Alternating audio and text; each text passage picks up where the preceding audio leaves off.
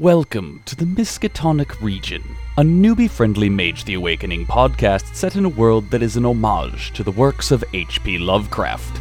This is Chapter 1, Part 1 The Tartarus Prelude, featuring Evil Squeegee as the storyteller and Sis TBC as Tartarus. Children will always be afraid of the dark, and men with minds sensitive to hereditary impulse will always tremble at the thought of the hidden and fathomless worlds of strange life which may pulsate in the gulfs beyond the stars, or press hideously upon our own globe in unholy dimensions which only the dead and the moonstruck can glimpse. H.P. Lovecraft. Tartarus. Uh, we're gonna start with your young life, like as a as a small child. Um, now we've spoken Right. before about this, and I don't mind if you embellish or add or, or alter any particular detail as we're going along. So this will be a learning. experience for everybody. All right, so tell me about him as a as a kid, as a little child. Uh, he was born. so- He was born in the Massachusetts area, right? That is correct, yes. Do you did you have a place picked out for him to be born to? Uh, nothing in particular. Um, it was uh, out of character. Uh, it was basically bound to whatever the setting would Yeah, so best. I'll take the chance here to say that we're not actually running in real Massachusetts. We're running in a modern day uh, fast forwarding of the Miskatonic region. And if you're familiar with that, then you just went, "Oh, cool!" That's the setting that Lovecraft really hammered home for his his whole.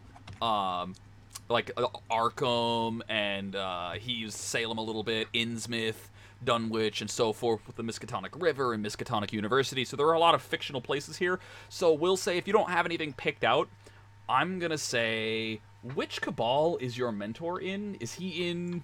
I think he's in Words of Power, right?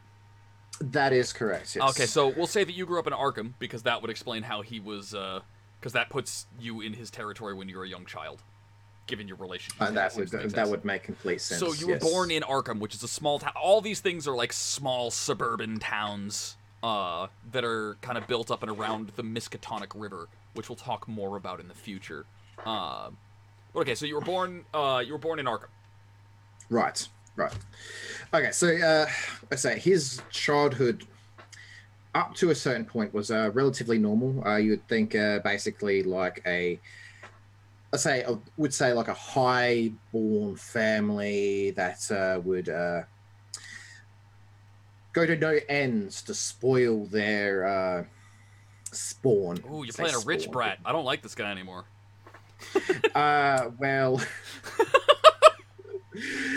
uh, think book club for nobles. Mm-hmm. Reference for later. Yep. References Um, to content that they people on this podcast probably don't watch because they listen to podcasts instead of watching our D and D streams. yes.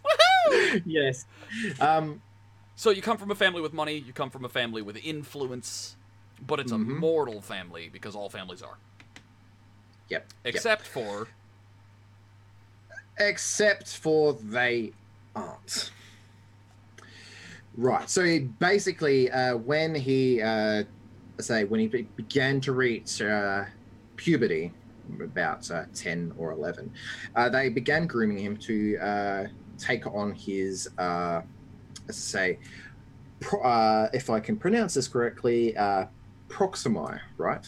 Okay, so the term Proximi specifically, that's not a term that they would know. It's a term that mages use to describe a a bloodline that seems to carry a magical power and a curse.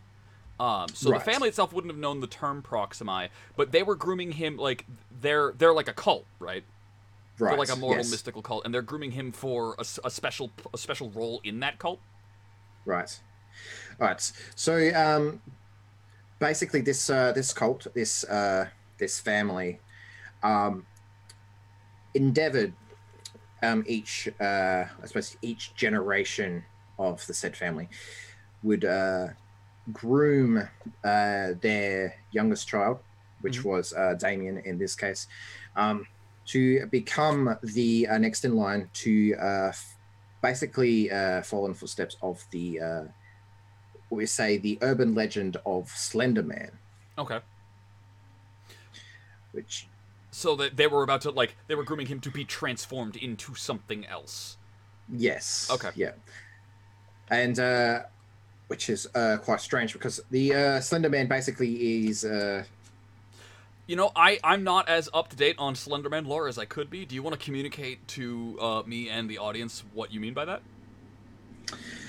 All right, so uh, according to uh, what I have seen and read, uh, Slenderman is basically the uh, modern day uh, creepypasta, as they would put it. Okay. Basically, the uh, creepy, creepy urban legends that uh, uh, people tell in the Yeah, like I've seen the dark, I've seen like the photos of Slenderman, right? But like, what Yeah. do we know what he does or like what his creepy thing is other than just appearing in photos? Um, basically, uh, anything, anyone uh, that sees, basically, it's like a hunter of sorts that uh, just basically people vanish. Oh, he's an he's he's an omen of your disappearance. Hmm. Okay. Ooh, that gives me People ideas vanish. for the campaign. Actually. I dig. Um, and uh, whether that he's the one that does it, uh, many people have described him as the one doing it, or he's just the, the as you said, an omen of their sudden disappearance. And uh, and a lot of people, a lot of cults. Uh, there's actually been a few recorded cases uh, in actual modern day. Uh, when I say modern day, real life, Yep. actual in the real world of people actually uh, following this uh, craze and enacting uh, certain rituals and sacrifices in the name of Slender Man. Welcome there's to an the modern world, Sis. There was an actual brutal murder. Uh, yes, uh, I think it was a young uh, a young woman. I can't remember the exact details. Uh, uh, actually murdered someone in the name of Slender Man. Okay. Yeah. Uh, all right. So, um, so your family is like transforming the youngest of each generation into a Slenderman, and they're grooming you for that. So, how did that? How did that impact you as a small child? I'm also going to ask you for some details that I didn't ask you for before, because screw you, we're recording now, and I can put you on the spot if I want. I want to know. No. I want to know Okay. the the your best friend as a child, and I want to know, uh, the I want to know the opposite of your best friend, your your heated rival, the bully that picked on you, or the kid that you picked on, or whatever. Um, as a kid. All right. So for clarification sakes, this has nothing to do with the cabals, right? Correct. This has nothing to do with the actual mage setting that we've talked about. This is just your your your mortal child in a weirdo cult family has friends, right? Uh, so I want one that you got along with and one that you didn't. Okay. All right. So, um, when he was uh, growing up, uh, there was this uh, young woman by the name of Sam.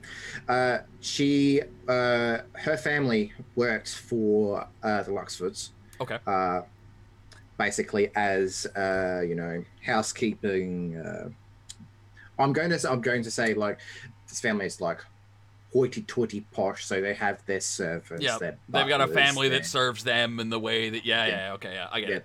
Uh, yes, um, Sam was their uh, was their only child. Uh, they uh, being two young children in house that is uh, stuffy, high styled uh, nobility sort of uh, feel, got along quite well as children do. And this, when they went to the same school, because the family that they were working for um, had certain privileges by working for the Luxford, you can get into places that they normally Mhm. wouldn't. So, so that uh, brings me to Reg. Reg, to be uh, quite frank, uh, was a little shit. Okay. All right, so uh, basically, uh, Reg is a, uh, I'm going to say classical bully. Okay. Uh, Wedgies and lunch money and all that. wedgies, lunch money. Uh, as it as they grew up, it became um, a bit more vicious. Mhm. Uh, because uh, Reg uh, came from a uh, rival uh, family. Because why not? Because what good family with old money and deep cult doesn't have a rival? Come on. Exactly, exactly. So um, Go big or go came, home. uh, Let's go cliche or die trying. I know, right? so uh, Reg came from an um, equally old family as the Luxfords. Uh, he, uh, well, them being rivals, naturally, that uh, it's uh, they should be rivals as well. Mhm. Uh, let's say uh, Damien's father, uh, rich business investor, while uh, Reg's father was. Uh, owned shares, stocks, manager of a old timey banking family. Okay. And yes, uh, they did not see eye to eye. Uh, So there's Reg, Reg the bully, and your BFF was uh, Sam, who was from the family that serves the Luxfords, right? yes. Okay. Yes. All right. Uh, so with with that, like, was what was one lesson that your what was the one lesson that uh that Tartarus uh Tartarus's name his Dam- Damien you said Damien. Yes. yeah so what is one lesson that Damien learned before the age of ten where he was like brought into everything that his family would have been certain to teach him one lesson he learned in that youthful stage of his life There is an old saying that they uh, family comes first. Uh, blood is blood. Ooh, okay, I like it. I like it. All right, so we're going to move on from that phase of your character's life, and we're going to move into your young adult life. So this is after you've been groomed, because I'm assuming the grooming it to work at all, like the transformation would have to have happened somewhere around the age of 20, which means that they need 10 years to groom you for it, which means that uh, that your character can still exist at the age range I had thought they were going to shifty eyes. Uh, all right, so uh, your young adult life, I want to say like around 17 or 18, 19. We'll say 19 years old. The transformation is coming close. Uh, Right. and that's where we're going to have an almost a, a near death experience. But was there anything significant about your young adult life up between 10 and 19 that you wanted to mention? Uh, all right. So basically, uh, from that age onwards to the uh, point where the transformation almost happened, um, basically he was pulled out of his school. He was home tutors, that um, so that they can uh, groom him in the Luxford ways. Um, basically, turn uh, go full blown. Uh, You you really know how to owning. make me hate a family. I dig it. I dig it. um, I will take I will take much joy in torturing these poor innocent and not so innocent NPCs. Um poor innocent NPCs. Yes. All right, so what about what about Sam during these years? Were there any developments there with her? Sam uh, still went to this school that uh, Damien went to, although uh, Damien was encouraged um, to not associate with the uh, lower born class of people, which Mm. was the family that served underneath them. Although that he, uh, I'm going to say, uh, eventually uh, obeyed the family wishes, but this is not until very, very, very late, nearing towards the uh, transformation, that uh, when he realized that uh, what was going to happen to him and that he was going to sever all ties with people. Okay, so basically he struggled with the idea that he wasn't allowed to be BFFs with Sam because of the Right. positions they were in until he realized the transformation was going to be a total eclipse of everything he knew. Uh, well, basically, uh, being uh, part of this uh, servant family wasn't uh, quite enough for her. Eventually, when uh, Damien severed uh, ties with her, uh, basically she left to find greener pastures. So, as far as she can see, basically, someone that she's known for I'm going to say about 12, 13 years.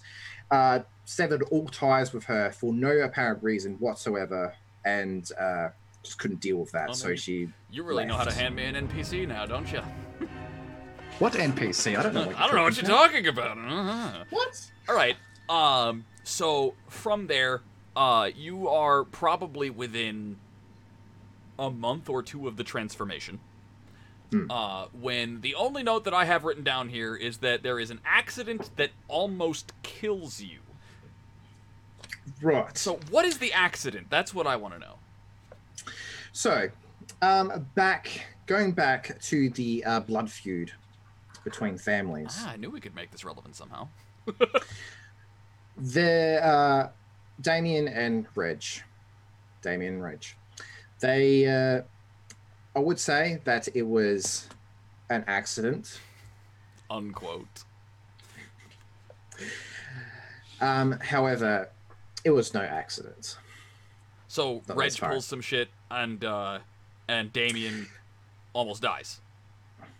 There, um, this was going back. Uh, so this is about the 18th year. Uh, this is uh, about the time where they would be graduating. Okay. And it's an old and it's old tradition that uh, all the old students that have left get invited back. Yeah, yeah, the alumni. Right. Yeah, right. So that night, um, Damien, walking back from uh, the, uh, I'm going to say party, for lack of a better word, uh, was uh, set upon by uh, Reg and uh, Fugs. And then uh, quite promptly, uh, after being beaten near the inches of his life, thrown into the river. Into the Miskatonic. Hmm. Ooh, that's all kinds of juicy for reasons you don't know yet, but you probably do know because I wrote that up for you when you read it. All right. So you've been beaten within an inch of your life, probably past that inch of your life, and dumped into the waters of the Miskatonic River by people who just don't know how powerfully mystical and magical the waters of the Miskatonic River actually are. Uh, you will then wake up in a cold, dark room. After some investigating, you will realize that the ceiling is a little low, and it's like it's like the dirt ceiling with like roots kind of dangling out of the out of the top, right? Like it's like you could almost punch up to the surface, and you realize that it's Right. it's, it's grave dirt, and you are in this subterranean chamber, right? And the walls are just coffins. There are no walls. The, the walls themselves are coffins, specifically coffins much like those you see in like the old, uh, the old timey paintings of like the Puritans that settled the Massachusetts area. Um, right. and you start to look around and you have no idea where you are well you begin to investigate uh and you start to reach around and and and you realize you're not the only one here but you are the only one here that doesn't seem to be in this catatonic ghost-like state where there are people here but they seem to be caught playing a loop over and over like they're only part of who they were. And they're aware of you, but only in so much as they can be in that moment. And then they reset at the beginning. They flicker in and out, and you can see through them sometimes. Sometimes you can't. Some of them have huge gaping head wounds, or their chests are like gorily torn open, in as if you know the, their death wound was still there. And off in the so distance, like last few moments of their life. yeah. Or the most significant few moments of their life. Uh, but you're not like that. You're clearly capable of, unless you're just in a particularly large loop that hasn't ended yet. And you start to wander around. It's like a maze down here, and it seems to sprawl on forever until you eventually see, like the the the the, the ceiling that was so cramped kind of opens up and reaches infinitely into a deep shadow above you, and you can see off in the distance on a precipice, over and uh, over a over a, a hungry cavern, is a like a like a bone or a stone. You can't quite tell tower. It stands out. It's not made of coffins, and it's some vertical phallic structure. uh, and you make your way off in that direction. Uh, and as you approach, there are these.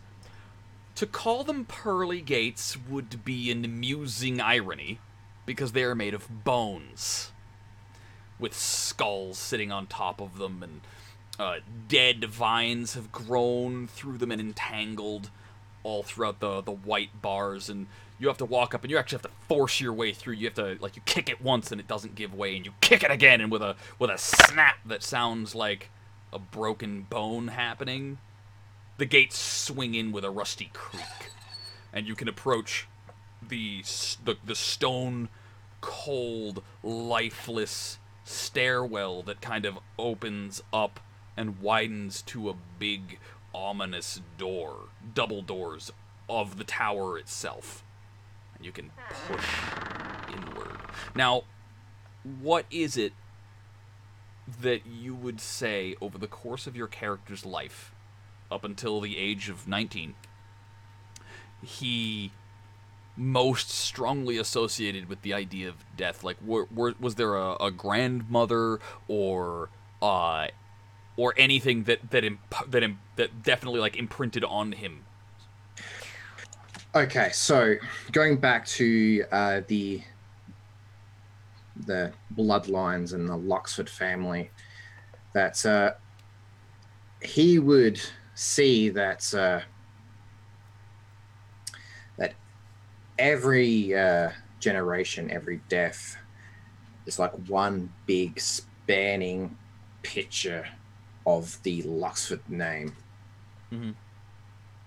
That uh, basically himself, his father, his grandfather.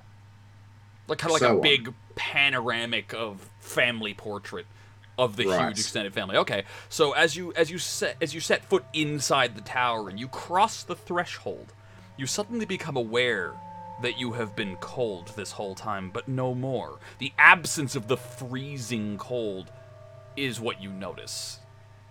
And as you look around, the cobwebs like this is like a bad uh, it's almost like a bad movie set from like one of those old school classic horror films like Dracula, where the stone walls are made out of like unevenly shaped rocks with mortar between them, and the the cobwebs are like the, oh, oh, they're hanging down off of the big grand arches, uh, and instead of having those individual grand uh, magnificent paintings of whatever noble owned the tower. Instead, you will just see generation after generation after generation of Luxfords in these big paintings of as far back. eh, There are paintings here that you've never seen before that are super old, as if the paintings themselves were lost to time, and they kind of like line the inside of the walls, climbing infinitely upward into the empty shadow above you.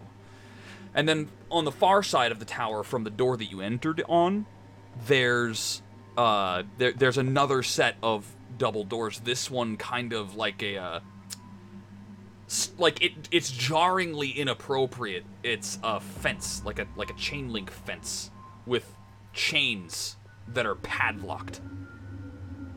Uh, and you can't see beyond it uh, because of the, the, the, the thick fog and the, the darkness that seems to emanate, and you recognize that darkness is the darkness that would have been filling the hungry cavern that this tower oversees. But between the two sides of the fence and from under it and over it, you can barely make out that sunlight is leaking in, as if coming from a place other than what you see beyond the fence. As if coming from where you're supposed to be could be an escape. I'm assuming you would then like rush over and be like, holy shit, what the fuck? be like like being in this family and knowing like a little bit of the cult this still a very jarring and strange experience so like seeing a way to escape and seeing everything before that it would be almost desperation Mhm. So you run over leave. and like, no matter what you wind up doing, and I imagine you try everything from like grabbing a loose rock, slamming it on the on the on the key, like no matter how rusted or old or weak this chain looks, nothing lets go of this fence. You can't open it. And that's when you'll become aware of not too far from the fence on like a stone table that looks a bit like an altar and has uh, it's got skulls carved into the side of it and there are blood stains old ancient dried blood stains that litter the surface of it. On top of it is this really dusty old tome with a thick binding. And it has uh, like a portrait on the front with a face that you don't recognize. Seeing that um, all efforts have failed to uh, open this chain link gate, uh, he would approach the book curiously, but still like almost desperate for a solution to get out of here. can i open it up and look through it He would definitely open up and look through it. Yes. So, a couple of strange experiences will fall upon you here, because, uh, in the spirit of the Lovecraftian inspiration for this campaign, you will become aware of things that you have no means of becoming aware of, as if you had already known those things, but hadn't remembered them until just now. And they are strange things. As you open up the tome, you will flip through page after page after page of names and their names that you recognize, but not in detail, just their familiar names. And it dawns on you that not a single ghost that you have passed on your way through belongs to one of these names. And not a single one of these names in this book matches a ghost that was outside trapped in the coffin maze. There is a quill sitting next to the tome, and a small knife. All of the other names are written in blood. So I can assume that all these names, everyone that's signed in this book, have left. And uh, being no stranger to the casual, I don't know, I'm gonna say I'm gonna say occult sacrifice because Mhm. it's an occult family. He will recognize the significance of writing your name in blood, though not as uh, you would put it. Uh, so he would, um, well, he'll slit his palm, dip the quill, and then he's going to sign his name in the book. So, fun fact there are more nerve endings in your palm than most other places on your body. It's less painful to stab yourself in the arm or cut yourself on the leg or anywhere else, basically. There are very few places where it is more painful than in the palm of your hand. And that might be why you see that happen in so many rituals and rites, because the pain of that experience is part of what powers the magic. And so you will sign your name in blood, and as you do, as the last pen stroke falls from the page, and the blood kind of sinks into the paper and the parchment, the chains will rattle as they fall to the ground behind you. And the the the, the gates will swing open. And you will su- and as you run through the gates, you will suddenly be sitting up and gasping for air in a hospital room. Then the nurses will turn around suddenly. And then, as if on cue, a man that you only know as Cuthbert. Well, a woman sometimes, a man other times. An old friend of the family you know as Cuthbert. Uh, she, in this instance, will come around into the room wearing a doctor's coat. Now, you never knew she was a doctor, but all of the nurses seem to respond to her as if she is the one in charge, and she will dismiss them. And that will be the beginning of your introduction to the way the world really is. You see, Cuthbert, uh, is a practitioner of magical arts. You knew that. Your family is also a practitioner of magical arts. but you will have your eyes opened to the nature of the situation. Namely, uh, she's awakened. Now, as are you. And that puts you apart from the petty mortal magics practiced by the Luxford family.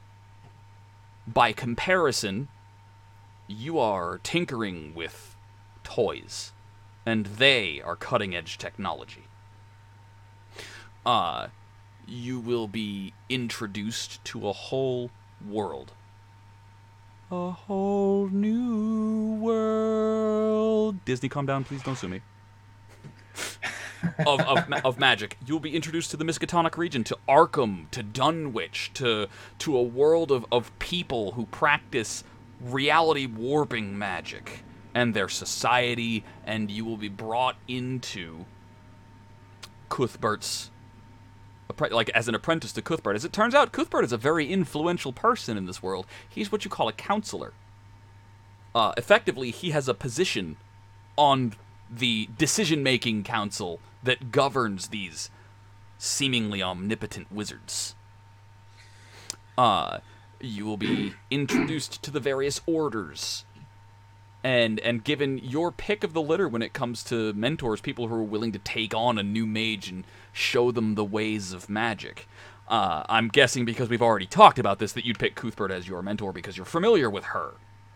Um, Yes, uh, I have been told uh, that uh, if there was any problems, anything at all, that uh, the family couldn't deal with, the extensive Luxford name could deal with, that is the person that I needed to talk to. so you have a level of trust for Cuthbert that uh, that, and Cuthbert will bring you under uh, her wing, and she will teach you the true calling of a mage. In that, you are to protect f- the reality uh, sleepers from those who would wield their magic improperly. You would spare others the terrible fates worse than those that your family, the Luxford family, may have inflicted terrible things, sacrifices, kidnappings, whatever. Uh, but that's nothing compared to some of the things that happen. That's even merciful compared to what could happen to a sleeper because of an idiot with magic, with true magic. Uh, there are things out there that can render your soul corrupted beyond recollection no matter how many times you cycle through the reincarnative wheel. And it is your job as a mage, it is your responsibility to everyone else to seek out those things that would do permanent soul corruptive damage and eradicate them. It is your responsibility as a mage to be aware of the things that sleepers cannot be and to protect those sleepers from them.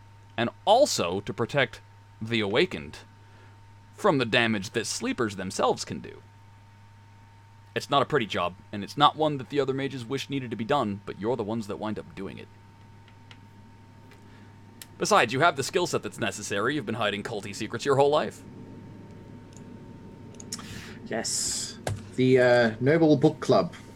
That's a very exclusive club that uh, only the finest people in society can participate in. Um, So from there, uh, we'll pick up in a future uh, a future chunk of, of play where uh, from there we'll talk about how you wind up meeting with your other party member and how you wind up settling in to the setting as it is and in a future broadcast we'll talk a little bit more about the miskatonic region and the awakened and the things that you have learned uh, but for now i am evil squeegee and you are and I am Says TBC. And we'll catch you guys later on a future episode of whatever the hell we decide to name this podcast.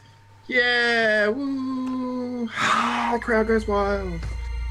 This has been Chapter 1, Part 1 of the Miskatonic Region, a newbie friendly Mage the Awakening podcast. For more of this podcast and other role playing content, follow Evil Squeegee on Twitter at twitter.com slash evil squeegee. Until next time, keep your wits about you, lest you too become the victim of your own success.